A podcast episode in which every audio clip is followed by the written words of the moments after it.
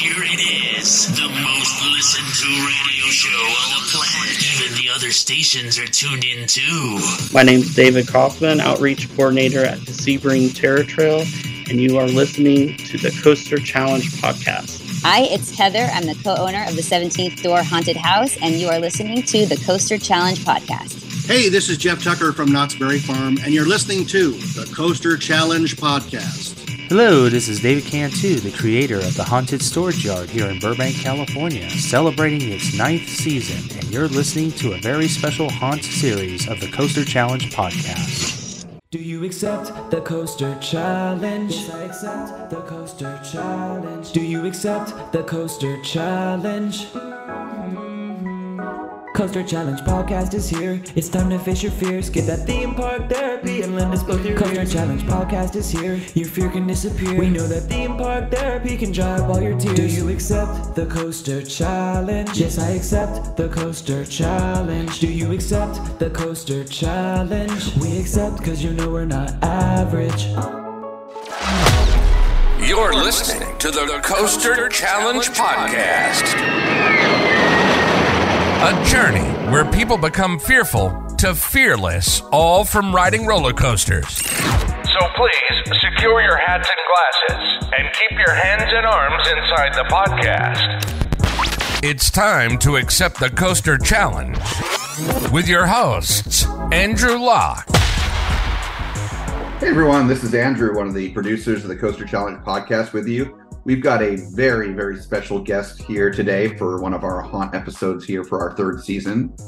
For many people, theme park haunts are a fairly recent pursuit, something that they maybe have started enjoying over the past 10 to 15 years. They're becoming more and more popular over that time. But the reality is that theme park haunts have been around for a much, much longer time. And in fact, the original theme park haunt is celebrating its 50th season this year, which is just wild. So today, very excited. We're going to be talking about all about the 50 year history, 50 year history of this theme park haunt. So joining us once again, the only guest who have been on every single season of our podcast thus far. A warm welcome back to Jeff Tucker from Knott's Scary Farm. Hey Jeff, how are you? I'm I'm great. I'm I'm in the thick of it, so I'm great. Good to you're be back. The, you're in the thick of the fog, I'm guessing. Oh yeah, absolutely, absolutely. That's great. That's great. So, so Jeff, we're going to do two things today. That one I already kind of mentioned. The other, uh, you know, I'll mention right now. But the first is is looking back at the past, you know, 49 years, you know, five decades, if you will, of Scary Farm. And as uh, you, as someone that's been involved with Scary Farm for a long time now, working at Knott's for over 25 years, you're probably uh, you know one of the best authorities out there to talk about it. And I know you're you know really big on the history of Scary Farm. So I'm looking forward to discussing that, looking at the past but also looking at the present and the future, which is this 50th year, this upcoming season here of Scary Farm and uh, what's going on with that. So we'll talk about that, you know, at the latter part, the second half of the interview. But first, let's talk about the history of the past. So, first of all, for you personally, Jeff, now this doesn't necessarily refer to you working at, at Knott's. This is you just being a guest at Knott's. When was the first time that you attended Knott's Scary Farm? 1987. 1987. 1987, wow. yeah. Wow. So almost 30 years ago. Yeah, I was uh I was in high school. Uh I knew about Scary Farm, but uh the the, the commercials on TV and the commercials on radio uh were terrifying. And I was like, I'm not going there. That sounds terrifying. And 1987, I was uh 16 and my uh my friends were like, "Hey, we're going. So you want to go?" And I was like, "This is it. Let's go." Because it's it's a rite of passage here in Southern California. You know, right? Uh, right. It's it's a Halloween tradition. You get your friends and you go to Knott's Scary Farm when you're a teenager, and it it, it becomes a lifelong passion because you you you you chase that first high. You know, right. that first time right. you went, you don't know what it is. You know that it's scary You've got all these uh, ideas of what it might be, and then what it is is it surpasses all of that. It was great. Right, that's that's fantastic. So 87, and I, I, uh, you know, we're recording this here on a Friday, and I've had a very busy week, a very busy, well, weeks, months. I've been well, traveling a lot, and so my, on, my, you're my always on cruise. Yeah, I'm on. A, I love cruises, Jeff.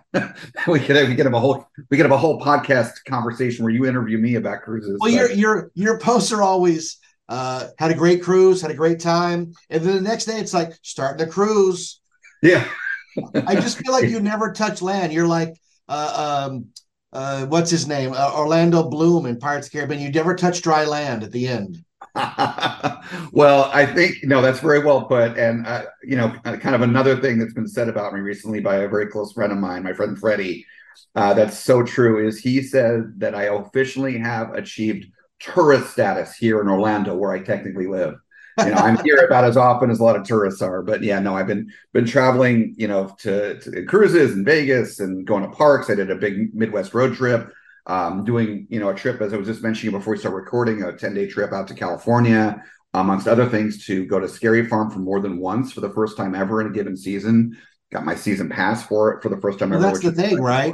yeah. There's so much to do at Scary Farm. It takes more than one night oh yeah. Yeah this way I don't have the pressure. I can because the way I usually do Scary Farm it, it, it's running around like like a madman you know because I only got that one night versus the other haunts that I go to, you know, like Halloween Horror Nights here in Orlando, um, you know, which is tonight's the first night, uh, you know, so I'm excited about that, but I'm not stressed about it, like I, so to speak, would be with Scary Farm because I've got my frequent fear pass and I'm going to go, you know, 8, 10, 12, 15 times, whatever many times I go. Uh, with different friends and all that. So I've got the time to really take it all in. But Scary Farm, I usually have to rush it. And I still enjoy it, Jeff but it's probably I'm probably not it's probably not sinking in as much as it could otherwise. So that's why this year I'm really excited, you know, to do the the the um the, the season pass and do several nights and I'm going with different friends, you know, they're in California, people visiting. So it's gonna be, you know, really special. I think I'm really excited about it. So sure, it's gonna be great yeah lots of travel lots of travel but again with everything all the travel i've got going on everything else i got going on i i'm usually really good at math but i screwed up the math here and i'm first to admit it um so 87 that's actually almost 40 years so you have to say that what's wrong with you so yeah i mean you've been going to scary farm for you know basically what's about 30 36 37 years yeah. uh or being involved with it yeah yeah i even went to the first night of universal's horror nights in Hollywood. Oh wow! Yeah, oh, the first ever. The first oh. ever. They they didn't even know what they were doing. I was it was bewildering. Uh, it was so crazy when you exited. They had people with clipboards. Uh, would you like to give your opinion? I was like, sure. I'll give you my. I, I didn't work any. You know, I worked at. Uh, gosh, and what that was nine. I would say it was ninety one or ninety two. Remember? Right. It was ninety right. or ninety one. I was working at Spencer Gifts. So I was like, yeah, I know a little bit about Halloween selling costumes because, you know, Spencer Gifts created Spirit because the Spirit right. stores used to be inside the Spencer Gifts. That was what we, we did all of our business in Halloween at Spencer Gifts. So oh, I was sure. involved in selling all you know, Halloween masks, costumes, display items for your yard back before that stuff was popular. That's crazy. Wow, you've been at the forefront of so much, you know, from that and you know what you told us about the first time I interviewed you in season one, talking about building your uh, your haunt, and your in your uh, at your home there with all those yeah. doors, the, with all the doors, yeah, yeah, it's just wild, wild. So yeah, so almost forty years now you've been you've been uh, involved with Scary Farm one way or another, either as a guest or uh, you know more recently, certainly you know as someone who helps create the event. So that okay, you definitely clearly are an authority. So that's I mean I already knew that anyway. I didn't realize it went back that far. That's awesome. So with those, you know, 36 years or so of going to Scary Farm or being involved with Scary Farm. Uh, and this this next question, this could be again you being as a guest earlier on or being involved with you know creating Scary Farm each year. Talk about some of your favorite memories. You're a great storyteller, Jeff.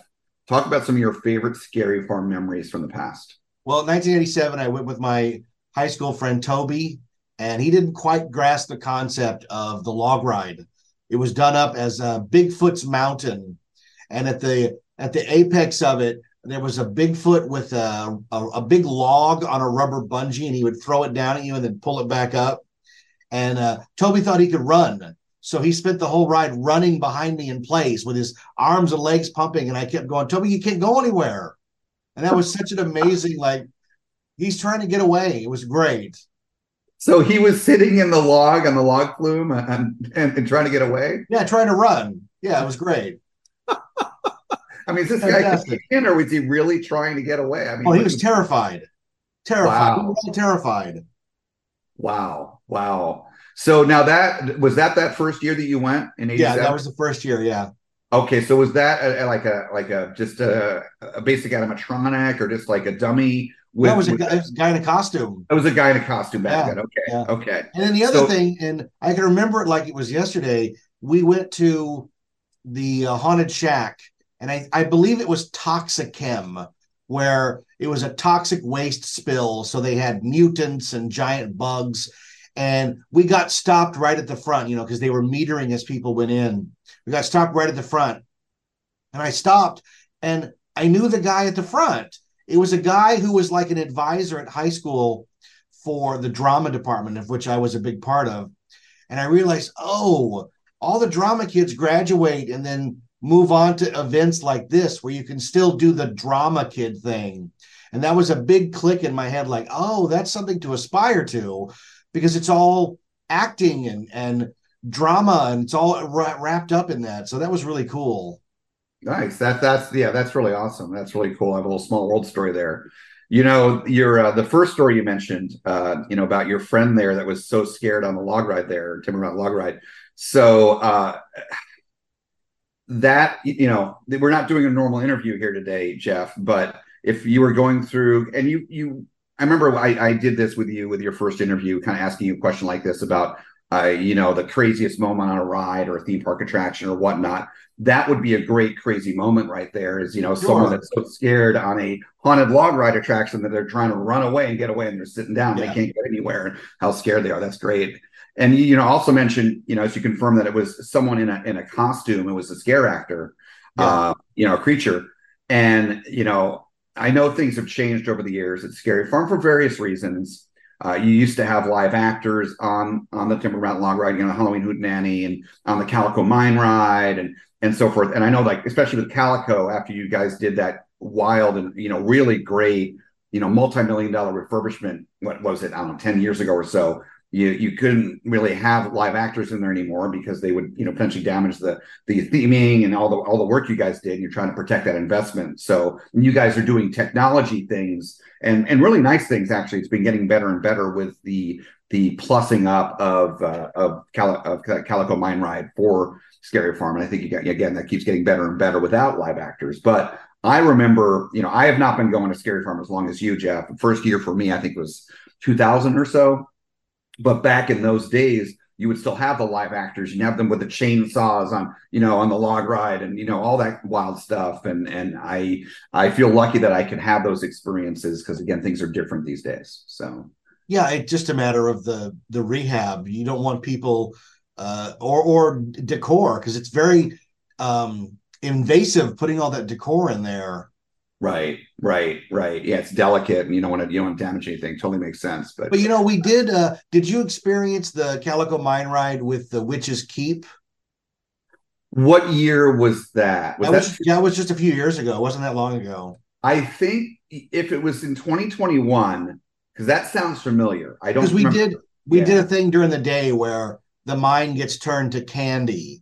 So there's all these big candy props in there, and all the miners are talking about how they've uh, they've struck a vein of chocolate, and we're going to pursue it all the way, and that sort of thing. And I wrote I wrote all the dialogue. I did. It was great because we had to uh, take a hike through the through the ride, like on foot, and I had to write all this all the locations that they wanted audio and then take like a picture of what the character looked like what he was doing so that the audio would make sense right right, right. so we did that for the day and then we we switched over to the night they did Witches keep but you still have this you have all this candy so the story became the witch is luring children into the mine with the Right. candy and Right. then she's then she's eating the children right right. so I wrote all this dialogue where you can hear the children like, let's go in there. That looks like fun. And oh my gosh, I, I'm lost. I can't get out. And then the final scene is like,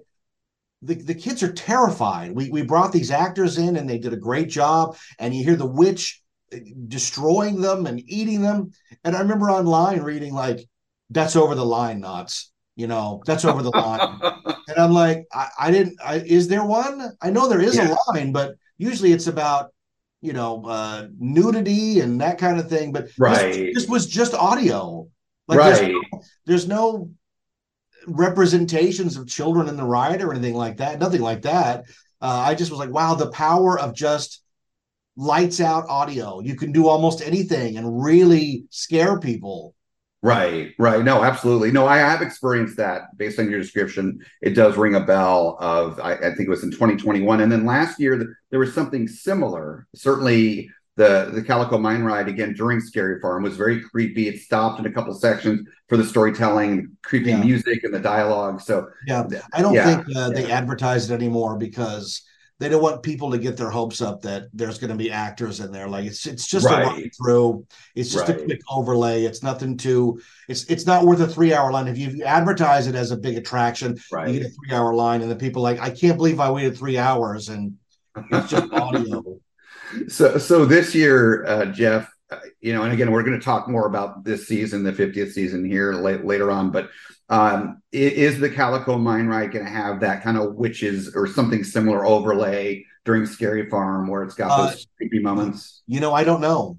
You don't there's, know, A, there's a lot going on that I'm not privy to because I'm sort of stuck in my my corner. So Right. if it is if it is, they're not advertising it for the very reasons I just explained. right? Of course, of course. Well, I'm curious to check it out. I love that ride anyway, so I always try to do it when I'm there at, at the farm, even even during the day. So I, you know, with the three days I'm going to be there, the three nights I should say, I'll, I'm sure I'll have time to check it out. Sure, you sure. know yeah and you mentioned the the people you know reviewing online saying it went over the line you know i guess this is a fun story to tell you you definitely appreciate this so as you mentioned i've been going on a lot of cruises and uh, in particular i've been doing a lot of royal caribbean cruises on various ships but one of the ships i've been going on numerous times because it does a lot of weekend cruises out of port canaveral right near orlando here i live. It's very easy. You know works with my schedule. It's called the independence of the seas. Now, they change up the shows on the ship to some degree, but there's certain things are the same. And one of the things that's the same is the cruise director. You know, he's not going to change each week just because I'm getting on the ship again to make it different for me. Obviously, it's not about me. So it's the same cruise director. His name's Dennis, really funny guy. And because he's there all the time, he's gonna, you know, he's doing the opening acts. He's he's introducing, you know, the comedians and the variety acts. And by the way, Ed Alonzo, of course, you know Ed Alonzo Yeah, sure. He's a good right? friend. Yeah, he was on one of those cruises on the Independence recently, and I got to see him. And in fact, it's in the other room, but I was sitting up front with my friend, and he actually gave me one of his props. He handed Oh, it to me in the middle of the that's show. awesome. Yeah, yeah, he's great. Magic. I love magic. But anyways, getting back to my story. So when he does the uh, adult comedy show, which is the one I always go to, the late night comedy show, he you know warned people 18 and up only, and you know if you get offended easily, you might want to leave. And he always says the same thing, which is he says, Now, if you get offended easily, what I recommend you do is you leave right now. You go down to deck one, go to the medical center, and they'll remove that rod from your ass very quickly. And, you know, so you know, it's just that people get offended so easily these days, and we're, and you know we're going to talk more about that later with one of the things that's coming back to Sure, Scary sure. Farm this year. But uh, yeah, I mean, I love that you guys really, and this is one of the things that makes Scary Farm you know, Scouts Honor, not just because I'm talking to you, my favorite theme park haunt. I love Horror Nights. I'm going tonight. I'm excited for opening night, opening weekend, but Scary Farm is where it's at for me. And one of the things about it is you guys don't have that limit that other theme parks do in terms of uh, where you stop them, where they stop themselves. You know, you guys really push things in various ways in how scary it is and how you know non PC the humor can be. You know, even Sure, even the past few years you know, you guys with um with the Great Puppet Up show. I mean, that is very inappropriate, and I love it. It's hilarious. Yeah, yeah. You know, and I was glad to do it while it was still there. It's not there this year. It's You there. can see there. one Yeah. behind me right here. Oh yeah. Oh yeah. Yeah. Nice. Nice little Muppet behind you there from Hen- Henson Company. Very nice. So yeah. So I love that you guys do that. So actually, that that's a good uh, you know segue here into the next couple of questions. So again, you guys have been around for 50 years, and I talked. I just talked about how you guys really push the envelope. So can you talk about how Scary Farm has evolved over the years, maybe in terms of pushing the envelope and any any other ways? Oh yeah, sure. Uh, we invented this event, so we, we pushed the envelope to make ourselves better, to give the guests a better experience. Uh, when you look at here's an example. When you go online and people say, you know, it used to be a lot scarier. Used to be a lot scarier. And I always, if people ask me that in person, I go, well, you know, it used to be a lot younger too. Uh, used to be that you were you were afraid of the closet with a monster in the closet and the monster in the bed. I'm afraid now of the bills that come in the mail. Like that's terror. you know what, what what came today? It's coming for me. Right. Right. So how we evolve as people uh, also evolves what scares us. I mean, this your whole podcast is about that, so you know that. Yeah. Oh yeah. If you look at uh, old footage of ma- mazes, and there is some on YouTube. Uh, the Orange County Archives has partnered with some people to put some up, and they're fantastic to see. But they're not very scary, and they're not decorated very well. You right. know, haunted houses, mazes used to be black walls punctuated by a guy in a werewolf mask. He'd pop out right. from a wall and pop back in. Uh, so it's evolved in more immersive, more details, really making you feel like you're there, and more importantly, telling a better story. Right. Used to be right. used to be the maze. Oh, it's scary, but what's it about? I don't know. It's scary. It's a scary maze. But now it's like, no, I'm going into like a movie. I'm walking into the the movie screen and being a part of it. Uh, and you can you can see the evolution through the years of how mazes went from generic monster mazes like the Kiwanis would put on in the park. You know, you right. go in and there's a Frankenstein, a mummy, and a skeleton, and there's a witch at the end who gives you a piece of candy. Uh, Scary Farm has evolved because we have these great locations to put them in. And some of the mazes that stand out over the years, like Industrial Evil, uh, was an apocalypse maze that uh, seemed to go on forever with really good theming for the 80s.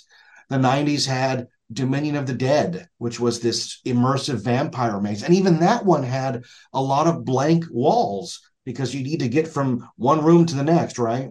Right. Then in the early 2000s, a maze called uh, Malice in Wonderland was built. And they decided at that point there would be no empty space, paint everything. And that became one of the first big, like, wow, this is a work of art. I'm, I'm part of it. It's not just, uh, we're not just saying you're going in it, you're actually going to Wonderland. Uh, it was one of the first mazes. The clown maze was the first, but it was one of the early adopters of the 3D glasses where you put them on and then the paint oh, yeah. sort of lifts off the wall. We, we were the right. first ones to do that. Uh, it just it's evolved over the years, uh, all the way up until gigantic attractions like Special Ops, where you're firing a, a rifle at zombies, and Trapped, where you're the only group you see and you better figure this out or you're not getting out. So it's been a real nice progression with a lot of um, just really innovative stuff uh, where you see it here and then it gets duplicated other places which is the biggest. I mean talk about sliding. Sliding began here and now it's in virtually every the- haunt themed halloween themed attraction around the world Yep, yep. You guys invented it, just like so many other things. Yeah, and this, well, and, and in my opinion, the sliders are the best there at Scary Farm. They're so passionate about what they do and uh, so good. They, they turned it into a sport. Yeah, God's sake. Yeah, that's true. That's true. Maybe you told me about that. That's yeah, yeah. No, that's fantastic. Yeah, no, that makes sense. The evolution and and again have not gone as long as you have there to Scary Farm, but you know, going back now almost 25 years is when the first time I went in 2000. And uh, yeah, I've definitely seen the evolution where, you know, things are, are used to be with the blank walls and, and now they're much yeah. more intricate. Well, also, yeah. also, uh, when I started work here in 94, Scary Farm didn't start until the second week of October. Right, right. And it was only for like two weeks. It was, right. like, it was like 12 nights. Uh, and that's the way the the Knott family ran it. It wasn't until Cedar Fair uh, took over in the late 90s and the early 2000s, we had a general manager here named Jack Falfas, who was a visionary who really pushed, like pushed it. More nights, more mazes, more monsters. We can make it massive. And then there was a, a time when some of the other parks didn't do it. We were the only game in town. So we were just exploding with creativity you know, and right. then you have competition, which makes your event better. If people always exactly. ask if we're in competition with horror nights and stuff, and I say, no, we're we're in competition with ourselves. We want to do better than last year. Right, right. Because you always have that comparison to make. It's not like you guys are creating a brand new event that's never been done before. Each year, you're doing the same kind of themed event, but you want to make it better and Yeah. different. And You yeah. learn. I mean, you learn Yeah. stuff. Yeah, and you learn from what you've done. Absolutely, that's part of what makes it so special. It's a good point. You know, you mentioned Trapped, and you know, you and I talked all about Trapped because you know you could tell when I did that first interview with you a couple years ago. I had never heard of Trapped, didn't know about it because I didn't go to Scary Farm in those years. I was you know busy with other things and, and not nearby. But you know, I became very fascinated with everything you were telling me about. And I've read up on it, and I've talked to people that have done it, things like that. But uh, you know, sadly, I never got to do Trapped. But I just did something. I was just in Las Vegas had a great time. Got to see, we are talking about Magic, Ed Alonzo. Again, I'm a huge fan of Magic. Uh, got to see David Copperfield, one of my childhood bucket list items. Yeah, he's, got to do. he's one of the greats. oh, he is. Oh, oh so when, I, amazing. when I was a kid, I never missed a David Copperfield special.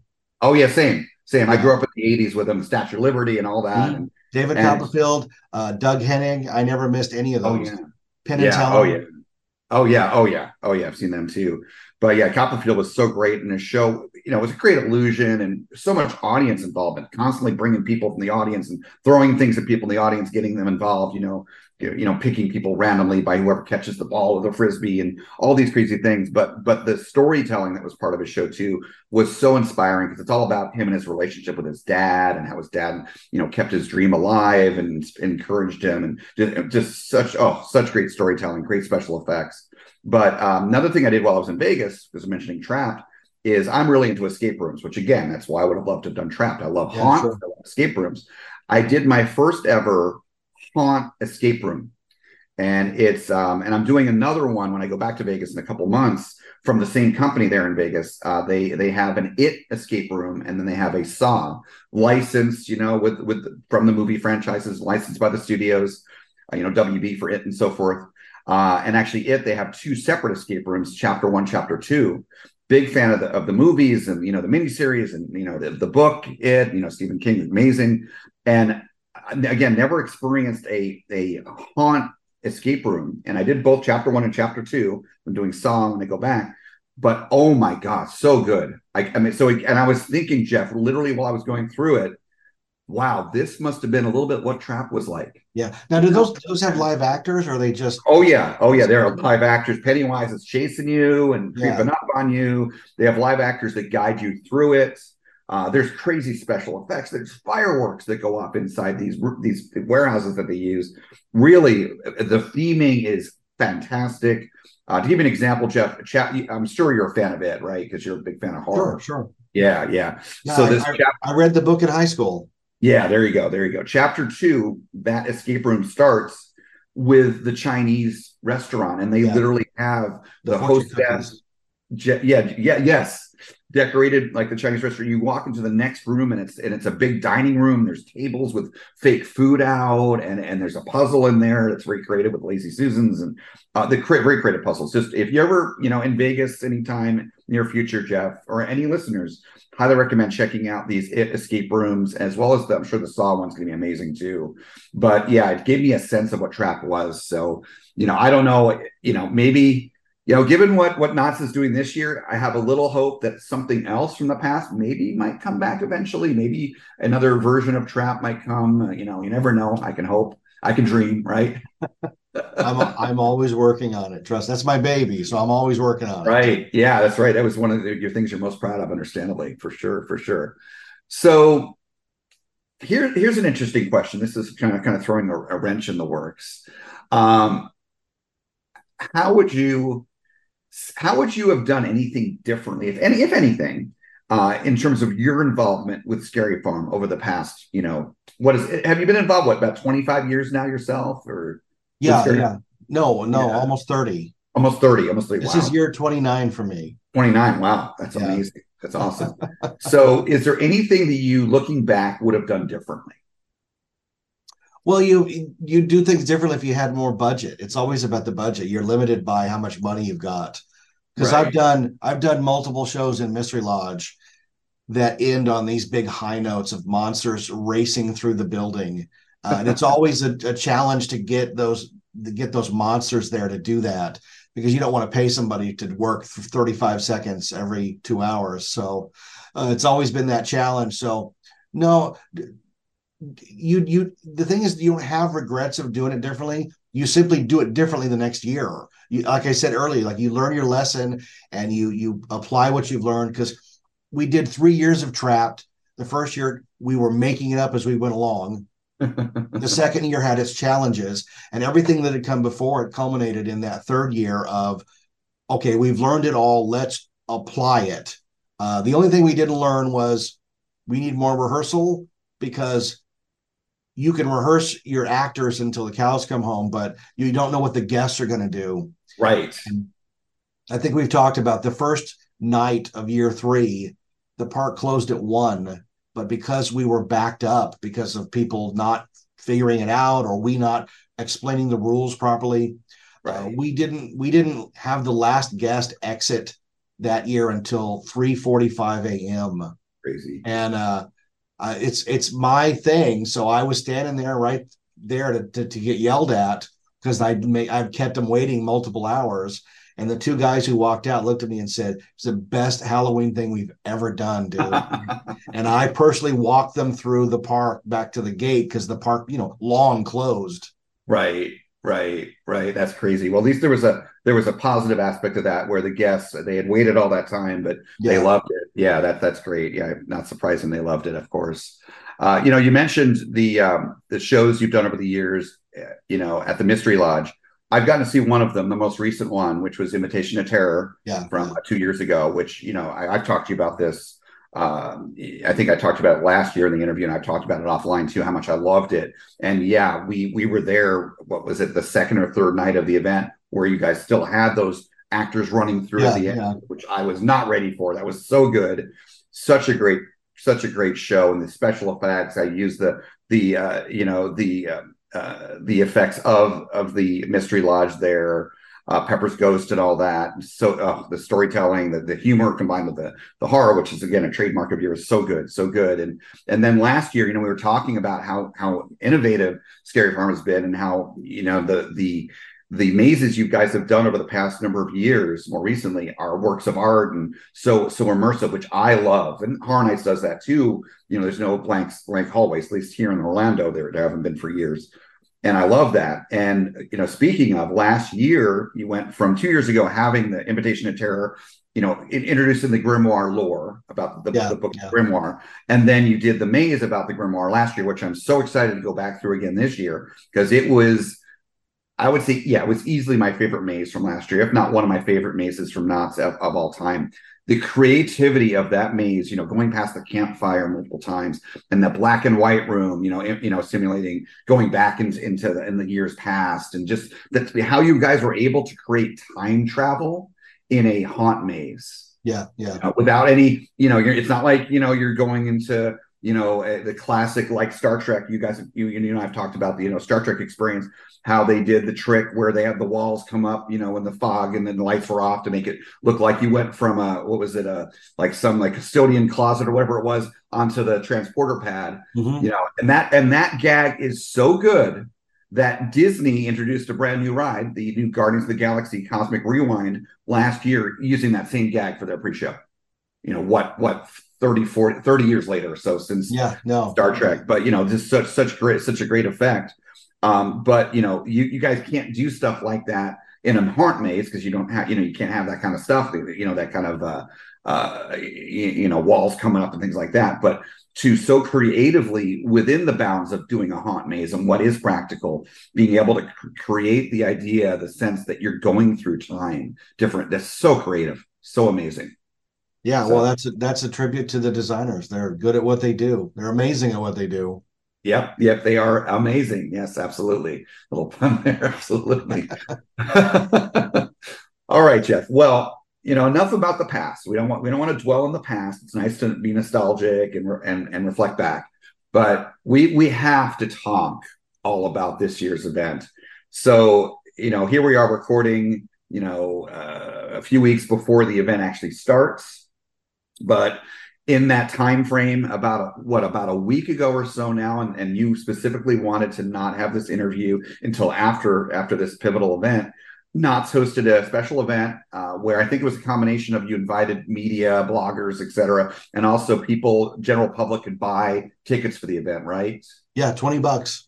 Right. Yeah. If I had been in, if I was living in California, still was out there for some reason, I definitely would have would have bought a ticket and come. But uh, I watched it as as several friends of mine did remotely. You know, the live stream, and I didn't know what to expect. I, you know, who was going to be out there, and then you know, I was really thrilled to see that you were the master of ceremonies and did a wonderful job with it, Jeff. And thank you. And just, yeah, absolutely. And just introducing everything, talking about what was coming back from previous years, what's new for this year. Uh, you know, just yeah, it's oh, it's so exciting, so exciting. So, can you? Before we dive into some details, if you want to just highlight again for our listeners, maybe the people that haven't watched that live stream or the the recording of it or gone to your the Knott's Scary Farm website or read up on it you know those that are still in the dark or in the fog can you kind of just highlight what's new for this for the haunt this year? Yeah we have three new mazes. We have uh, room 13 which is uh, connected to the goring 20s uh, scare zone. So we've had this goring 20s for a couple years now and there's all this lore about the blind tiger speakeasy and the devil's elixir drink. And now you get to get to learn and experience like what really happened that night back in the 20s that caused all these people to die which is going to be great. And mm-hmm. and beautiful like it's art deco so it's going to be really really beautiful. Nice. We have a cinema slasher over at boardwalk ballroom that's taking over where dark ride was. Uh, has some big shoes to fill but it's a stellar concept of a movie theater where you get to uh, see the, the movie on the screen and then walk through the screen into the movie. And all of the movies are based off of prior mazes that we had here. So you get to experience not only the past, but the future and this new concept of, you know, ter- scary movies. And, uh, you know, I love all that stuff popcorn and screaming in the dark. It's fantastic. Uh, then we have the chilling chambers up front, taking the place of Pumpkin Eater. That's a uh, tribute maze. It's going to have rooms for rooms dedicated to remembering some of the best mazes we've done in the past. Uh, all hosted by a guy called the Keeper, who is based off of Seymour, who was a horror movie host who hosted the first Scary Farm in 1973. We've been working with his family to get all these details right and remember him properly. So that's pretty cool. Oh wow, that's that's a great throwback to the first year. Yeah, Very here for a big anniversary year. That's great. Yeah, somebody was in the audience was like, we we, we did a thing in a at the Midsummer Scream, and when they brought up Seymour at the seventy three, one lady goes, "I was there." And I'm like, "How old are you?" you got to be in your seventies to remember that, and that, not that there's anything wrong with that. It's, it's right, it's, right. It's, it's, it's impressive. No, absolutely, absolutely. And so then, three. uh, oh, sorry. Go ahead. Go No, ahead. we Yeah. have uh, yeah, monsters, music, and mayhem in the in the big Walter Knott Theater. That's a uh, uh, song and dance rock and review. Uh, again, paying homage to a lot of the mazes and scare zones and Seymour and Wolfman Jack and all that. Uh, so that's going to be great. That's put together by my good friend and colleague KC, uh, who's done some of the best shows we've done here. We have the Carnival du Grotesque on the Calico Mine stage, where it's uh, you know freak shows and fire eating and all that. They've they've done that in the last couple years. That's been really great. And then uh, the there's a new scare zone. The Gauntlet is coming back. That's a scare zone that uh, debuted in the 90s. It was actually the first zone to use the term scare zone because up until that point it was just ghost town streets. And they said, no, we're going to create a, a, new scare zone over in Camp Snoopy and turn it into the Gauntlet, which is a, uh medieval themed Renaissance gone wrong. Uh, you know, jesters and kings and queens, that sort of thing. And then, of course, uh, in the in the Birdcage Theater, the Return of Doctor Cleaver, which is a, a cute little melodrama show that's dirty and sexy and funny all at the same time. which I've just spent the last week directing the actors uh, to their spots, and then Monday night, uh, excuse me, Tuesday night because Monday's a holiday. Uh, Tuesday night, I start directing uh, the Wagon Camp show, which is the return of the hanging, Yes. uncanceled, uh, Yes. after a four-year absence. Yes, that's awesome. That's awesome. Wow, lots of new stuff. That's great. It- you know, you mentioned the Goring Twenties and that scare zone. Great, great scare zone, and it's awesome that you guys are you know, creating a uh, maze about it because I, I think that'll do well because it's, it's very popular in general. It's not just something I like. It seems like a lot of people enjoy that scare zone. So that, and that's that's fantastic. And you know, cinema slasher, yeah, as you mentioned, it's got big, big shoes to fill with Dark Ride. Uh, Dark Ride was there for many years and what was one of the best mazes I think you guys have ever done. So creative and how you guys plussed it over the years. I got to see it the last year of it. I think I got to see the first year of Dark Ride was the first year around 2017 was that around there? Yeah 16 or 17 it replaced um dead of winter which was not very popular. Yeah yeah so i think i because i was there in 2017 i think i got to experience the first year of dark ride and see the changes over the years but and that's something that is nice yeah okay fine you know you don't you guys don't change all of your mazes every year but there is a plus to that which is that you guys can can iterate and you know fix mistakes and learn and like we are talking about earlier how each year you try to better yourselves. And those mazes they do change yeah. over years. Yeah they, they do a, a, an activity an exercise here where one designer will pitch a maze and design it and bring it to the finish line and get it open. And then in the subsequent years they pass it to somebody else so that another, right. another, designer comes in and puts their stamp on it. And now it's a real family affair and you get all these different points of view so that the mazes are never stagnant. They're always evolving always growing. Hey let's change this up. Even something like paranormal inc they changed the complete ending to that one year made it so much better and it was already very good. Right right. And that's actually brilliant. I never thought about how you guys go about that. That's a really brilliant strategy to have to purposely not have the original maze designer change it up in the in the subsequent years have a, a different set of eyes a different artistic sure. creativity. That's brilliant. That that explains also why things do uh, in many cases get better and get you know and and uh, and change and, they, they get plussed yeah. we say. We yeah they get plussed. Yeah. Yeah that's brilliant. That's great. And then uh, also this year we have the uh the lantern that we're offering to guests. Uh, there's a Knott's Berry Farm Scarelopoly game you can buy. Uh, and then the No Boo necklace, which uh, we're, we're offering this year.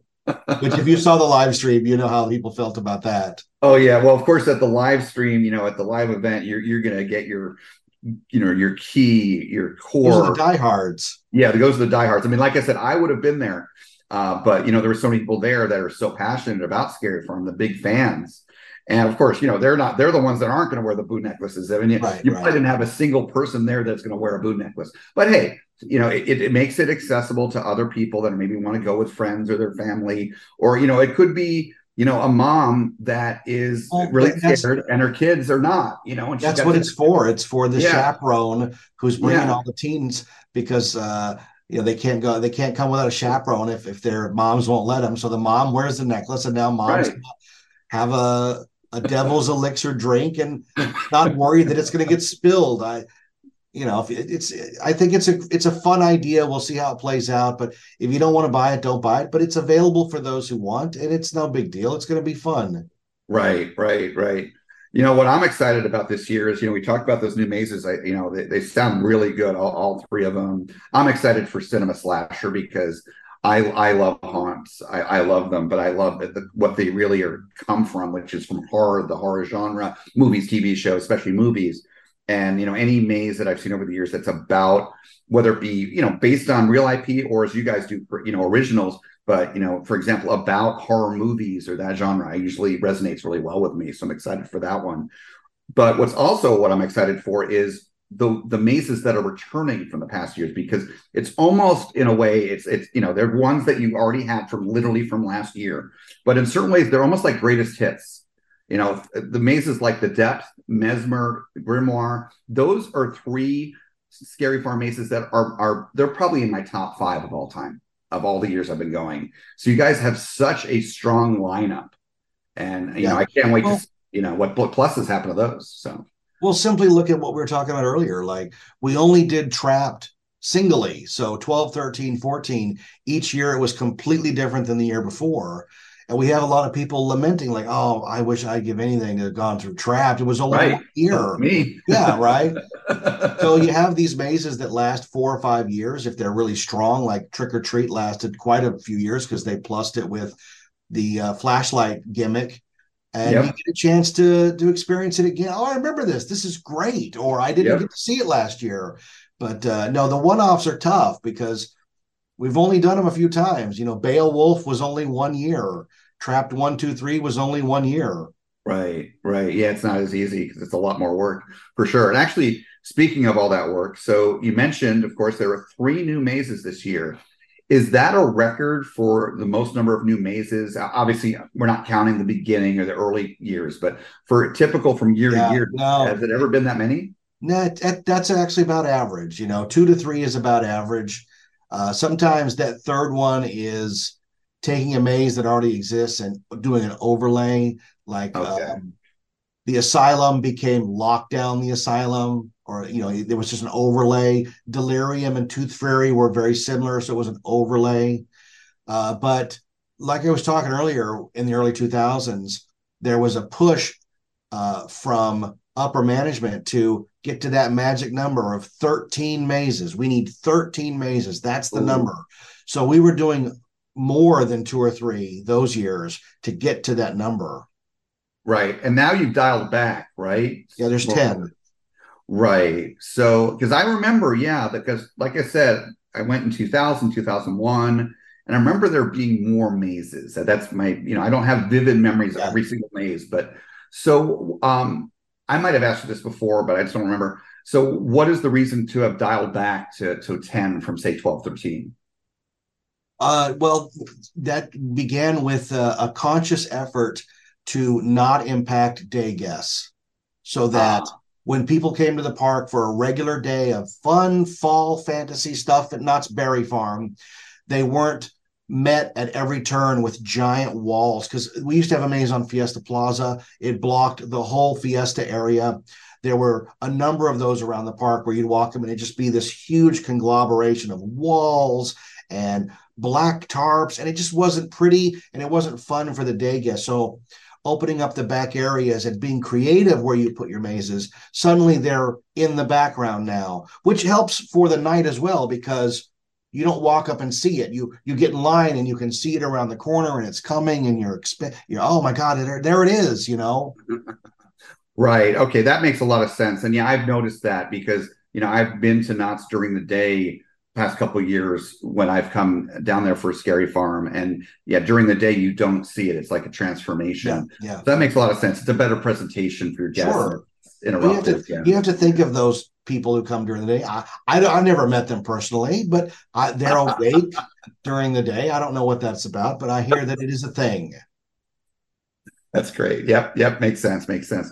You were talking about, you know, plussing up and doing special things, overlays of mazes.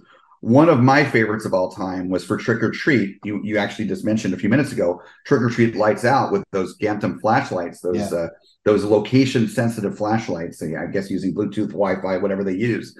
And I got to, experience that, and that was wild. You know, going through there with, with no lighting in, inside at all, with the flashlight, and they would blink and change colors and turn on and off, and it really made the experience very creepy and unique. And I really enjoyed that. Now, you mentioned, you know, it, it was mentioned, of course, during the live stream, these uh, lanterns that guests can buy, these interactive lanterns. So, are those lanterns kind of doing something similar to those those Gantom flashlights, kind of interacting program? Are they going to interact to wireless signals, and are they going to kind of work, you know, in the same kind of way? Yeah, it's it's RFID chips. It's the future. We're all going to have them in our arm eventually. right. Right. You, you don't have one yet? Yeah. No, I'm I'm on the list. I'm on the list. Uh, yeah, no, they they uh, change color, but they also physically make things move or change in the mazes and scare zones. So it's it's it's more like a Harry Potter wand if you think about it. Interesting. Yeah, I'm definitely planning on buying one. It'd also be a nice keepsake to bring back home. And I like, you know, putting things on display. You know, Yeah, it's really cool. Park memorabilia. yeah. I remember being in the meetings for those. I think about two years ago. uh, Yeah. Trying to figure out like what is it, what does it do? All ideas are welcome. And if you saw the midsummer presentation, Ken talked about uh, having it scream in March. Like it would just start screaming at the midway point between Halloween. Oh, that's great. Yeah. So, and that came out of a conversation of, I said, well, does it have to be within the confines of Scary Farm? Like, what if you if you took it home? Because I I was imagining like someone would take it back to their hotel room at the Knott's Hotel, and I said, well, what if it just started doing stuff at like four in the morning when you think it's all over? So that snowballed into all these crazy things it would do after. But I think it was decided that let's just keep it right now in Scary Farm so that people don't freak out. That's really creative, though. I, I, mean, I personally, I get it why you guys made that decision, but I would be of the camp of, oh, please make it do things, you know, random. Well, yeah, I was, I was yeah. all on board. I was like, let's make it do everything, you know. do you, well, do you yeah, know I, the, uh, do you know the teen buzz mosquito noise? Do you know what that is? No, no. There's a high frequency band of noises that you can't hear once you're over 35. So if oh. you go on YouTube and type in teen buzz mosquito, it will play a tone and it'll say, okay, your, your speakers are working, you can hear that. But if you're over 35, you can't hear anything else. But everybody in the area under 35 thinks they're being tortured by it. So right. Like, well, why don't we have it do that? Some age based, uh, yeah, interesting, very interesting. Yeah. Yeah, I love it. I love it. Well, yeah, I'm, I'm definitely planning on buying one of those lanterns, as I mentioned, and I'm looking forward to again having it as a keepsake, but also using it while I'm there those three nights. So one thing I'm wondering about, I'm sure you guys have figured this out, but you know, let's say you know those sell really well, which I bet they will, and you've got a group of people, you know, on the conga line there, you know, going through the mazes, or to, you guys don't necessarily do full conga lines, but you know, you're sending a lot of people through all together if they all have those lanterns, if you have a group that all has those lanterns, 20 people, is it going to make it too bright in the maze or have you guys figured that out already? No, they're they're not that bright. Okay. Okay. It's not it's okay. not like a flashlight. No, it's much more subdued. Subdued. Okay. Nice. No, it, it, okay. they they wouldn't have brought them in if it was going to affect the uh, scare factor in those mazes. That's that's the first rule, you know. Don't don't affect the mazes, the scary part. Got it. Yeah. Okay, great. Great. Glad to hear it. I figured you guys figured that out. That's great. So uh, you mentioned that you're directing not one but two uh, Scary Farm shows this year. You mentioned already those two that you know, and it makes sense the two that you're you're directing. Of course, The Hanging is your baby. We'll talk more about that in a moment. And then the uh, the the Cleaver show. What's the name of the Cleaver show again? Doctor Cleaver returns. Doctor Cleaver returns. This is the way you describe that show with the, the comedic horror and the, the sensuality. You know that totally makes yeah. sense. You would do that with your sense of humor. I, I yeah hope to be able to see that um, and that that's in that's in the Birdcage Theater. In the Birdcage, yeah. Right. That's where that's where Ed Alonzo was last year, if I remember correctly. Uh, last year was Zabrecky. Oh, Zabrecky. Okay, okay. Yeah. Ed Alonzo's been there year. Oh, he's been there. Yeah. Oh, yeah. yeah. But not not not last year. That's why I'm thinking of two different things. Got it. I've seen too many magicians. I start mixing them up. Um, but he he was great. Zabrecky was great too. Mm-hmm. So so uh, has it been a challenge for you? Is this the first time you're directing more than one show in the same year? Or? Yeah, yeah. Uh, I've been working on the scripts for both of them for months uh, and directing them back to back. So they'll be this this past week I've done daytime rehearsals, and then next week I move to 5 p.m. to 2:30 a.m. rehearsals for the hanging, and then the week that we open I do 10 a.m. to 5 p.m. Cleaver, and then 5 p.m. to 2 hanging until we open. So yeah, it's a challenge, but I'm doing what I love, so it doesn't doesn't bother me at all. Wow. So, uh, so I'm assuming that based on the time frames you mentioned there, since Knott's is a 365 day a year park, you guys are not necessarily rehearsing these in the normal rehearsals, at least at the location where they're being performed. So, you guys have like some kind of offsite building, or maybe they're on site that's the back backstage that you use. Or? Well, right now the birdcage is only used during the weekend, so we were able to get in there and use the space. Okay. Uh, for the wagon camp, uh, as long as we're not there when the crazy Kirk band is playing and uh, we start late, we can skip the guests and work at night. Oh, I see. Okay, so still able to do it at the venue. Good, good. Yeah, because I know that uh, the hanging normally is a, is a very physical show, so it'd be yeah. important to be there at the at the yeah. staging location. Yeah, for sure, for sure. Well, yeah, I know how hard it's been. How much I, I've gotten a sense, I should say, of how time consuming it's been for you for you know writing and now directing these shows because you know you're you're always are so gracious about being a guest here on the podcast. We appreciate that. And like i said you're the only one that's been on all three seasons so far. Uh, and um, you have that record if you will. Uh, we have to you have to get you a plaque or something for you for that, that. but uh, but uh, you know it was uh, usually it's been pretty easy to schedule with you which i've always been surprised by because i know you're so busy but this year it was a little bit more of a challenge understandably because but I appreciate you working with your schedule to, to talk to us here. It's been great. So speaking of those shows, you know, we have to dive into what is one of my favorite experiences ever at Scary Farm that I've had over the years, and something that went away, as you and I talked about in, the, in our, our first interview in season one. So there I was, uh, again about a week ago, watching that live stream, and I was excited to learn what the new mazes were and, and whatnot. But I there was one thing I was waiting for, and that was for the announcement because it had been rumored, and I, I talked to you a little bit offline. You know what what mentioned what had been mentioned in Midsummer Scream, and you know about the hanging coming back, and and of course you, you weren't going to tell me you couldn't tell me understandably but i was like i was hopeful that it was coming back because based on what i had heard from midsummer scream and everything and there we you guys went through all just the mazes the scare zones everything and then and then the shows and i'm like and meanwhile i was texting with my buddy freddie um, and him and his girlfriend bella they were they were watching the live stream too they live in la uh, and we were like oh man no hanging but you know the event's still gonna be great but oh man no hanging and then at the end, Jeff, you pulled a Steve Jobs. now, now, just just at, now for the audience, you, of course, you know what I'm talking about, Jeff. Uh, for the audience that is not familiar, Steve Jobs, again, uh, former CEO, founder of Apple, the late great Steve Jobs. I miss him. He was an amazing leader, uh, controversial in certain ways, but amazing leader, kind of like the, the, the first coming of Elon Musk, if you will.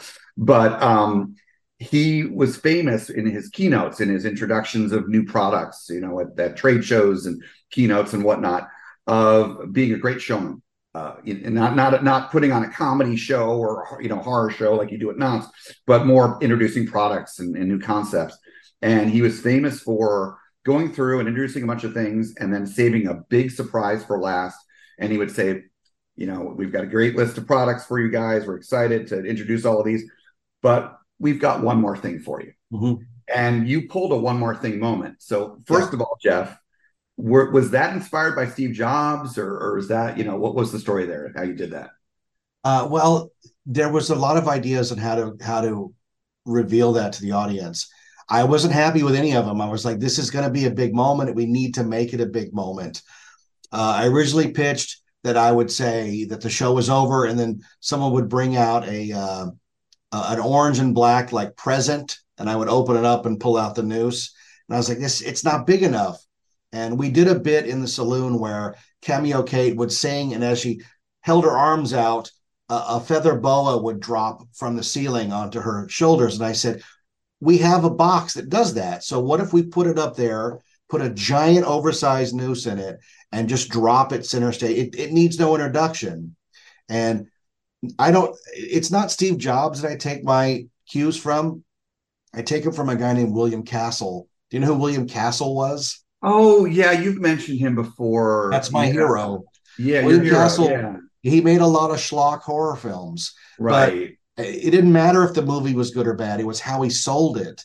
He's right. the guy that put a nurse in the lobby and said she's here in case anybody has a heart attack. They would put an ambulance in front of the theater during um, House on Haunted Hill. He had skeletons that were on wires that would fly over the audience. Uh, the movie The Tingler, the seat would vibrate like something was coming to wow. get you. All the stuff that they do and like it's tough to be a bug and right. Honey, I Shrunk the Audience. William Castle invented all of that. That's brilliant. So I always looked for William Castle. Like he's the guy. What would he do? You know, William Castle, Roger Corman. Um, oh yeah uh, what's his name um, from Troma? Uh, I can't think of his name. Uh, Lloyd Kaufman. Uh, I love all that stuff. And if you can bring right. a little bit of schlocky cheese to it, and like, you know, what did I do? Point like I was the Babe Ruth. Like, look at this, and then oh, the, if you'd been in that on that stage, oh my gosh, you'd thought I'd brought out one of the Beatles. It was insane. Oh yeah, oh yeah, yeah. That's that's that's amazing. That's awesome. So in our first interview back in season one, Jeff, we talked a lot about the hanging because again, it's a favorite of mine, and you know, it, it's something that you, it's your baby, it's one of your babies. Um, you know, and I know you have you guys have other writers working on it too, but I know it's very much you are very yeah, involved yeah, yeah. with it. I've, I've, been working this year with uh, Ken Parks, who's a uh, guy who created Ghost Town Alive. Like he's uber talented. Uh, oh. he, has, he has since moved up to the corporate world here at Cedar Fair, but uh, he carved out some time to help me on this, and I couldn't be happier. Oh, that's great. Oh, wow. I'm, I'm really excited because Ghost Town Live's amazing. So, oh, wow, that's great. That's great. So, when we did our first interview again two years ago, you talked about how you know how edgy it was and non-PC, Yeah. and how you know the witches were protesting out front of the park, literally, Yeah. you know, because you know they, they were offended, and that led to its cancellation.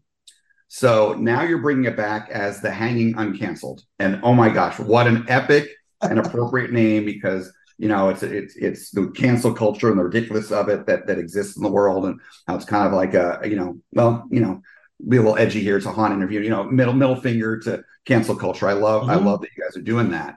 So, and I know, you know, you and you know, you and I've got to know, know each other personally, and we have, you know, a lot of similarities in our perspectives. And I know you personally, you know, you're very non-PC, and you know, you're all about you, you are the hanging, you know, the, the the type of content it is, and you know, you don't offend easily, neither do I.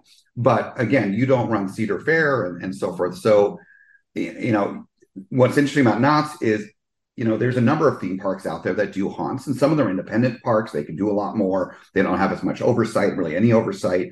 But then you have, you know, Cedar Fair and Six Flags and, you know, Universal and, all, you know, all these more corporate parks that have these giant corporations that, you know, cancel culture. They're always scared of cancel culture potentially. So how is it that, you know, Cedar Fair and Knott's management, they're okay with bringing back the hanging? Again, I'm thrilled it's coming back. I'm just curious what happened what changed is that they realized how ridiculous cancel culture is and they're kind of pushing back what what's going on here The no, the main thrust is it's the 50th. You got to do it for the 50th. You can't okay have a 50th anniversary and not do one of the signature shows here. So somebody at corporate uh, said, "You have to do the hanging." And I was like, "Yes, that's yes, we should do the hanging. Let's do it again." And that's that process started in February. I've been working on this script since February. wow Uh, we're up to draft 15 on it. We've gone through six uh, storylines, six ideas for what the plot would be. So we've really put a lot of work into it. And it was simply a matter of it's been four years. Uh, it's time to have a sense of humor again. Uh, there's there's a lot of dirty movies coming out. You know, Stray Dogs just came out oh yeah yeah where that movie where Jennifer Lawrence is uh, paid to be that guy's girlfriend for a car. Like there's movies that come Right. out that are that are edgy and dirty like they used to be. yeah Uh, and they, you know, they they didn't there weren't any picket lines for them. I think we're moving past all of this puritanism of oh I can't be offended in any way, clutching my pearls. Like who wants who wants to live like that? Uh, so amen it's the 50th it's time to bring it back uh, and then the other um, caveat in all of that is we're doing it at the wagon camp so uh, at the when it's outdoors at the mine stage or where it was born at calico square stage which doesn't even exist anymore you could walk by on your way to get a churro and hear some Right. you could see justin bieber being shot and you'd go oh my god i didn't sign up for that so Right. it's a little different this year in that if you want to see the hanging, uh, seating is going to be limited. So you got to get there early. You have to Yep. want to see it. It's not something you accidentally see or hear. Uh, I've got a sign on the door that says, once you enter through here, you are not allowed to complain. If you're here for internet points, you should just leave now. It's not for you.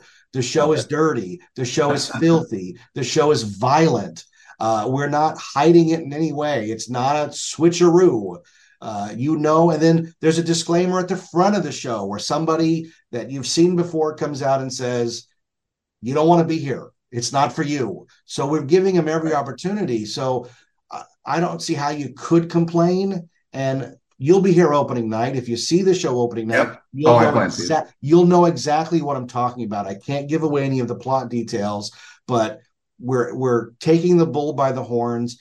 Uh, it's it's going to be great. And anything that that I or my co-writer Ken was second guessing was eliminated last Thursday night when we saw the crowd's reaction to me up there saying the show is Ah. back. It's no holds Yeah. barred, and it's going to piss you off if you see this. So we again, there's no no, no hiding it. Uh, right I just right to me, I just think it's really funny that you can show people being disemboweled. You can rip their heads off and have a fountain of blood coming out like Yep. Kill Bill. But if you make like a tiny little sexual joke, people will get upset. I, yeah. I have no explanation for it. I wish people would just get a sense of humor. But more importantly, if you don't like it, you don't have to see it. But right, right. we're, That- we're really happy with it. It's going to be a lot of fun. There are no sacred cows in it, and uh, rehearsals start on Tuesday. So uh, I'm excited. Like I, I always tell the same story. In 1994, the first Scary Farm I worked, I was on uh, in Ghost Town at the Silver Dollar Saloon. Again, it's not even there anymore. But we sold we sold uh, sodas and and popcorn and chips, and I would just I'd work the counter until midnight and then close up and go home. But on my breaks, I'd go see the hanging. You know, I'd see it in Calico Square. 94 was the year um, they opened with Forrest Gump, and a big fake feather flew over the audience to the stage. Uh, the year after that, I think, year after that, it was uh, Hugh Grant in a car with Divine Brown. If anybody remembers that incident, you know, I and I'd watch it and go, I I could do that. I I just want a shot.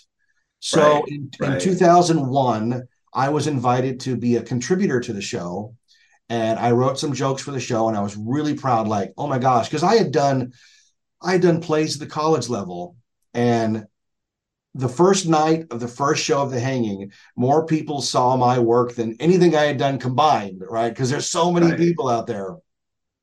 So from 2001 to 2011, I was a contributor to the show, and I just I thought it was the greatest thing ever. Like you could write these dirty jokes and you could make these references and put in stuff you liked and stuff you hated, and the crowd would go crazy for it. I wrote all these um Blood Light commercials. Have you ever heard those? No, no. You remember Bud Light presents Real Men of Genius? Oh yeah. Oh, those are great commercials. Yeah, Yeah. so we did Blood Light presents Real Monsters of Genius. they were they were all about theme park stuff. Like today we salute you, Mister Glow in the Dark Necklace Salesman. And then we, we had the full track and the guy, you know, Mr. Glow in the Dark Necklace Salesman. Right, so I wrote music, those, yeah. and there were just weird years of like throwing all this stuff in there. And when they came to me early this year and said, "Look, we're going to bring the show back, and we want you to direct it," I was like, "Oh my god!" right. I get to do it. I'm I'm at the Right. big show finally. So I'm really proud of what Ken and I have put together, and I can't wait to get it on that stage starting Tuesday. We've got a cast uh, that's beyond talented. We've got a crew that's putting it all together. I got a fight coordinator guy who's going to teach them all how to dukaroo, and it's going to be a blast. That's amazing. So yeah, I know that you've been involved with the hanging from talking to you and interviewing you previously, Jeff.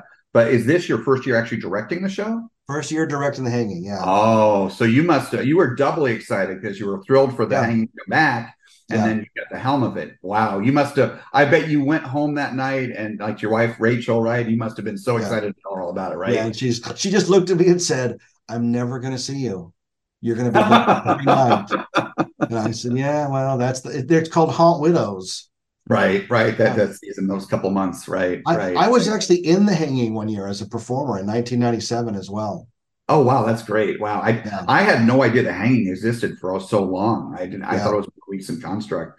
Um and you were saying that at the live stream, and I saw that, you know, not not live, but I saw it on the on the camera there on the video feed, the reaction of the crowd, just you know, that one more thing and just people exploding. So that Yeah. was so validating for you and Ken, right? That's what That was saying. great. Yeah. Oh yeah yeah. that, that's awesome and and a really good point that you made because you know previously it, it was at where the carnival de, de grotesque is right it's outside right I mean, that's where i remember seeing it myself but putting it in the wagon camp again more secluded inside you know that that that, way people won't get exposed people with sensitive ears or whatnot won't get exposed so that's And brilliant.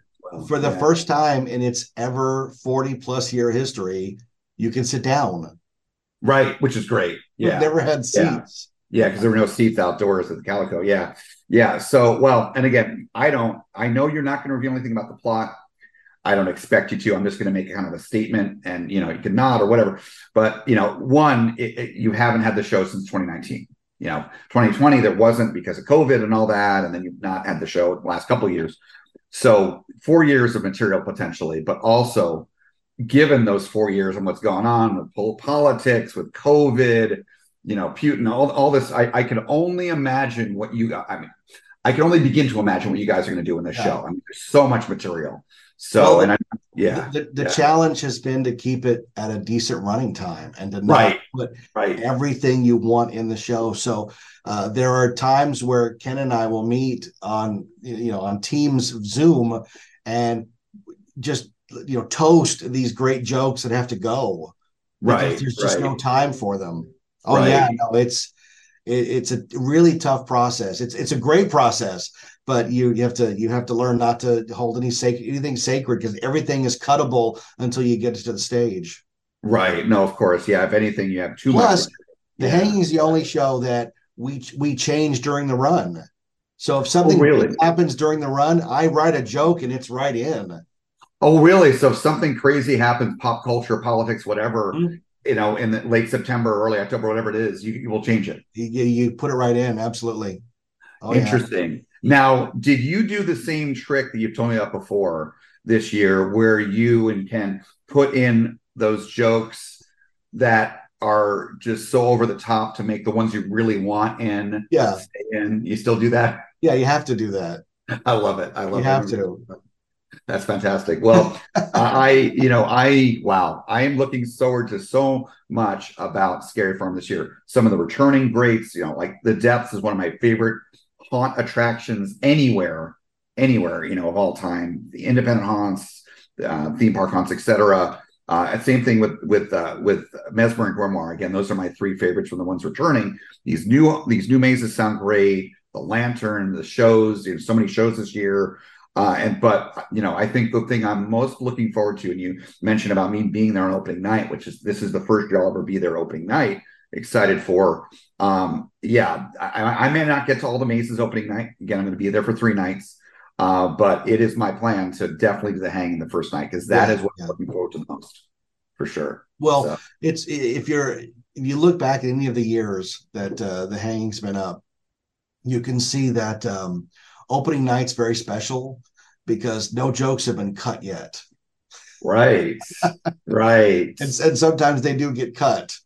So I'm curious about that. So I'm assuming, obviously, especially that first night, that you have whether it be Knott's management or higher level Cedar Fair management on site. Are they gonna be like kind of like gauging the if there's any really boos or people really get pissed off or something, and those are the things that get cut? Is that what no, it oh, is? no, they're they're very supportive. No, they're Okay, very supportive. I, I couldn't have more support Oh, that's great. Okay. management level. No, they know exactly what the show is. There's no surprises in it. They've looked at everything. Uh, no, I, when I say things get get, cut- get cut, uh, Yeah. we, we've had some heads of entertainment in the past that have not been up on slang and what's going on, and so we've put some stuff in that's been pretty racy. And uh, the opening night, they'll say, "Can you explain that joke?" And I go, "Well, it kind of means this," and they go, "Are you kidding?" So yeah. okay, so to make it just basically to make the show better, you might cut a couple things if they're not. No, just it would be just for time this year. Just for Okay, time. just for time. Got Yeah. it. Got it. Yeah. Okay. Well, I, yeah, I'm even more excited that I got to see it opening. Because you know, there's so much to do at Scary Farm that anything Right. above 25 minutes, people start looking at their Apple watches and going, I got to get in a maze. What am I doing here? Even if the show Right. is firing on all cylinders. Right. You, you know what's interesting too, Jeff, is it's not just the theme of, of the hanging and, and the, the edginess of it that makes it a good show. It's got to have that great writing and the great acting because, you know, I, one of the things I did last year was one of the most disappointing things. So I, I'm a big fan of SeaWorld, their parks. They, in my opinion, I've said it again and again, and we've interviewed them here on the podcast, SeaWorld and Busch Gardens. They're what they do best is their entertainment. They put on some great shows. They really do. Uh, they great Christmas shows. They have good Halloween shows. So when I went to Busch Gardens Tampa last year for the first time for their Halloween, their Halloween event, they have this like somewhat long running show, which is like the hanging. I forget the name of it, but they do it out there in Gwazi Field, big stage. And it's, you know, it's it's a parody show with crude jokes, and they get pretty crude and everything. But Jeff, the writing was so bad. I wa- I was like, oh boy, this show, this they it needs help. It needs Jeff Tucker or something. Anyway, so it's not just that you're doing crude humor. You can't just do crude humor. And, No, you, you, you can't know. just come out and say fart, Yeah. fart, number two, Right. fart, fart. It doesn't work that way. And that's Yeah. and that's a credit to, to, to what Ken and I have done this year is we've concentrated the most on does the plot make sense? Does it have a story? It's not just a revue right. of uh, here's here's something you like that we're going to kill. It's not like that. It actually has a, a beginning, a middle, and an end that we're really happy. I mean, and that's taken up until the script was in flux up until a day and a half ago. So we're we we took it all the way down to the wire to make sure that it does satisfy because you know the reason you hate bad movies is they don't make any sense. Right. Right. Your brain right. is like this doesn't make any sense. Yep. Yep. I've definitely seen a few of those. I know you have you're you're like me. You're not afraid to critique movies. no, that's what I do.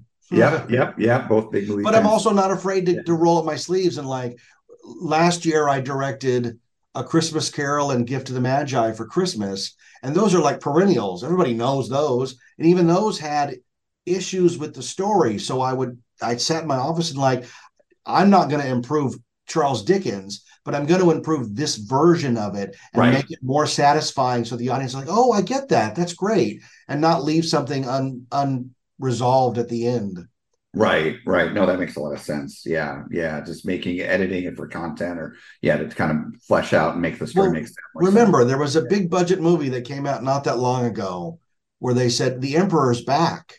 Somehow he's back. Yeah. And they never explained anything. And that's why people hate that kind of stuff. Yeah. You, if you treat the audience that like they're dumb, they're not going to like you. They're not going to like your show. Yeah, that was one of the bigger disappointments of, yeah. recent years. The Emperor's back somehow. Yeah. Like that's yeah. it. Yeah, they could have they could have done that better. Yeah, I actually I actually went to an event uh, over the weekend, and I sat in a chair re- directly in front of J.J. Abrams for over four hours, and it took every ounce not to turn around and go, the emperor's back somehow, but it wasn't the time or place, so I didn't do it. Good restraint there, Jeff. I, I, I showed restraint. well, thank you, Jeff, for one, you know, reflecting back on the history of Knott's Scary Farm. So those are some great stories, and you know, just getting that perspective of those early years, which certainly I I didn't go to, and I bet a lot of our listeners didn't go to, uh, to have that kind of perspective and history, but also to talking all about this year's event. Um, you know, I'm really excited and and yeah, I yeah, I've got so many friends that I'm going with. You know, David's planning on going too, and again, we're all really excited. And I think this is probably going to be the best year ever. Uh, you know, certainly my uh, attending of Scary Farm. I just so much so much I'm looking forward to. So thanks for sharing. It's going to be a lot of fun. I'm really yeah. excited. I'll be exhausted, but I'll be excited. Yeah, you'll be you'll be exhausted, but you'll be proud and, and yeah, feel accomplished. Absolutely. So, just a couple things to wrap things up here. Now, again, you've been through our interviews before, so um, you know, we're not going to go through everything, but one thing I would do want to ask you because this is a new question for season three, Jeff, and it's a very poignant one. I'll give you the background on it. So, uh, Coaster Challenge is not just a podcast. We started off back in 2015 before I was involved. This is David's baby, of course. He's our founder uh, as a YouTube channel, and you know he would meet up with people in the parks, and, and including Knott's. And in fact, I believe this person he met at Knott's um, he was one of the first uh, fans, if you will, of Coaster Challenge. Uh, a young teenager, his name was Dusty, and uh, became Dusty became friends with David and and his parents and the family. You know, and, and you know, we, in fact, I interviewed uh, Dusty's mom on our first season of our podcast as well, uh, and Dusty's been on here. Uh, and Dusty, sadly, uh, he was about 16 years old or so. Uh, sadly, passed away way too young this oh, past year which was awful, just a you know, freak thing that happened. And uh, it hit David especially hard um, because he was very close with him and his family. And so David, he was really kind of thinking of mortality and, and what our lives mean and so forth. And he wanted us be in honor of Dusty uh, to have, and this is the Dusty Lystra question. Uh, how would you like your family, your friends, your colleagues to remember you by, Jeff? Wow, that took a turn. I I would like to be remembered as the guy who did what he wanted. That's it. I never worry what people think about me. Uh, I don't care if you like me or love me or hate me. I do what I do, and I I I try to entertain people. You know, it takes a lot of guts to present something that you've created to the world. Most people spend their whole lives never doing it, only being a consumer and never a producer. Uh, those of us that step out and go, I've made something and I want you to look at it. And people go, eh, I don't care for it. Okay, but I still did it. You know, I, I, I sat around and did that. So I, I would love to be remembered as a guy who never took any crap from anybody and did what he wanted. That's it. That's fantastic. That's a great answer, Jeff. We haven't had that answer to this question. and, and, and, and, and, and, Jeff, your answer does not surprise me. I'm proud of you. Um, that is that is quintessential Jeff Tucker right there. And I, one of the things I think is great about you is, is you work, if, and I'm sure you've thought about this before, Jeff. You work in probably one is one of the most PC industries out there. You know, theme parks, and you know, look at Disney and all their stuff, and you know all that craziness and but you don't you know you just do your own thing and you'll say what you mean. And like i i, I tell any of my theme park friends you know because it's one of my passions as you know that are like-minded that don't offend and appreciate people you know that aren't into pc cancel culture all that stuff. Tell them you guys got you got you got to make send a friend request to jeff tucker. You will love what he shares. It'll be like that's where those are coming from.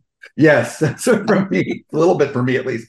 But um yeah, you will you will be blown away by how open he is, and he just stays says what he believes, and it's it's so refreshing, really, because in the world we live in these days, you know, it's just it's not like that, and you know, it's you, you know, it used to be your opinion was your opinion, you know, there's just words, you know, yeah, you shoot someone, yeah, yeah, you go to jail or worse because you've you've physically done something that's really bad, that's awful, you know, it's just like the old the old kids rhyme, you know, sticks and stones may hurt my bones, but you know what? Words words will never hurt me. That Whatever it went by. Yeah, that's you know. It used to be that's how it was. That's growing up in yeah. the 80s. That's how it was. You know, words, you know, you make fun of kids, whatever. Kids say the things to each other, but it's, you know, uh, you know, but it's you get over it.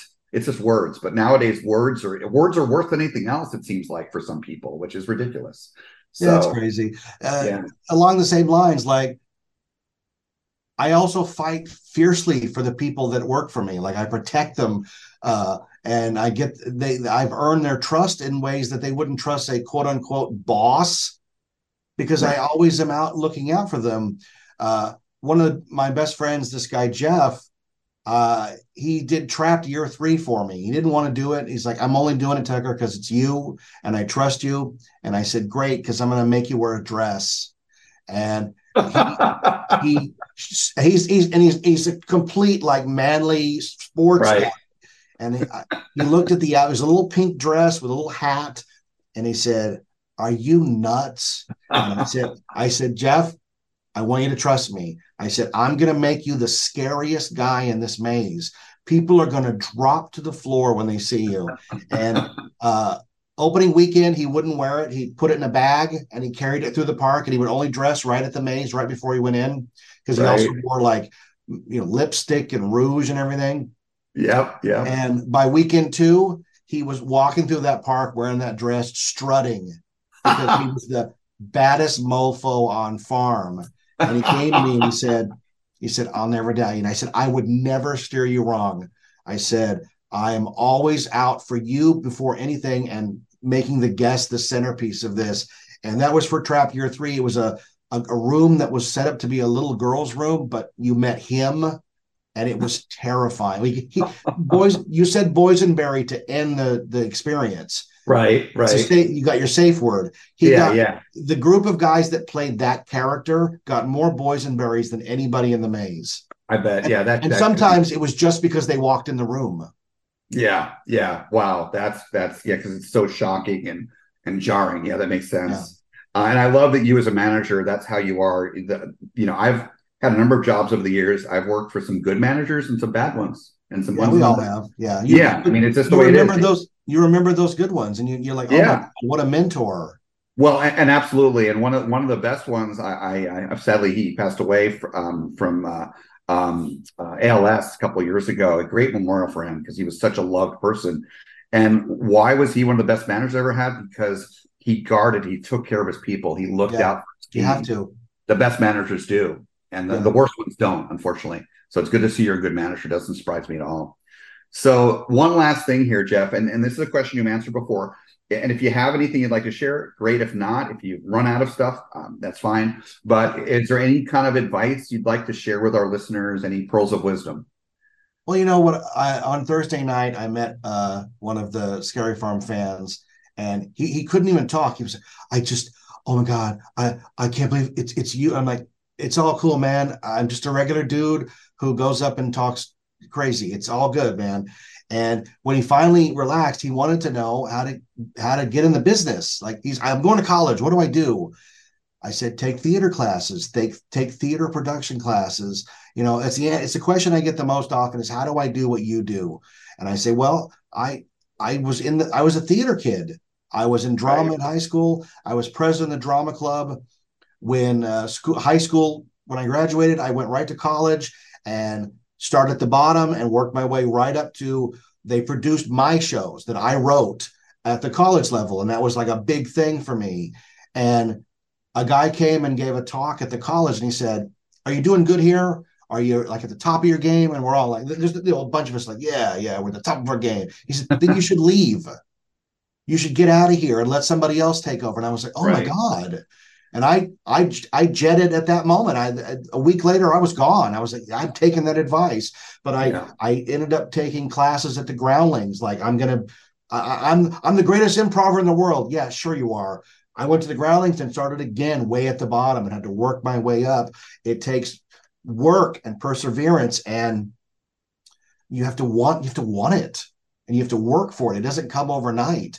You know, I I, I saw the hanging in 94 20 years later, I get to direct it. Yeah. But, yeah, but the 20 yeah. years that it took for me to get here, I spent the whole time learning how to direct it. Right. So I, it's it's just a matter of work hard, persevere, keep going. You know, I just finished uh, my fifth novel, 500 pages, and wow. when I got the proof copy in the mail, I was like, "This this took six years of my life, six right. years." Wow. But to hold it in your hand, you just you can't believe it. Yeah, that's awesome. somewhere. It's in here somewhere. Oh, there it is. Let me get it. Like to hold my book in my hands. Wow. The Tomorrow Machine, nice. And now it's going to take a year to edit it, so it's not even done. Right. Is that a time? Is that a, based on a time travel? What is that about? Yeah, this is book five in my series, and uh, in book four, I trapped my main character in 1904. So I had to figure out how to get her home, and this is how she gets home. Oh, I see. Interesting. Yeah. Wow. Wow. Prolific. Yeah. That, that's, you, you asked yeah. what how people yeah. I want people to remember me. I want my kids to remember that Dad wrote five books totaling 2,500 pages, and that one day they'll sit down and actually read them. love it.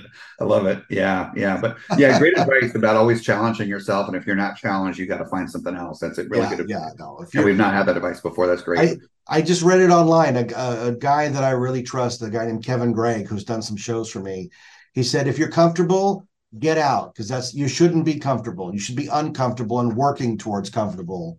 Right, right, right, right, Yeah, that's Love great that. advice. That's great advice. Yeah, no, that makes a lot of sense, though. Thank you, Jeff. That's great advice, and thank you for again talking all about Scary Farm, both the past and what's coming up here this year, the present and future. Thank you so much. Appreciate it's going to be a great run. I look forward to seeing you in the fog, sir. Absolutely, same. If you enjoyed today's episode, be sure to like and subscribe wherever you get your podcast. If you want to see more of us, we upload every Friday. Be sure to like us on Facebook, Instagram, Twitter, and YouTube, all at Coaster Challenge. Links are in the description below. Thanks for joining us here today.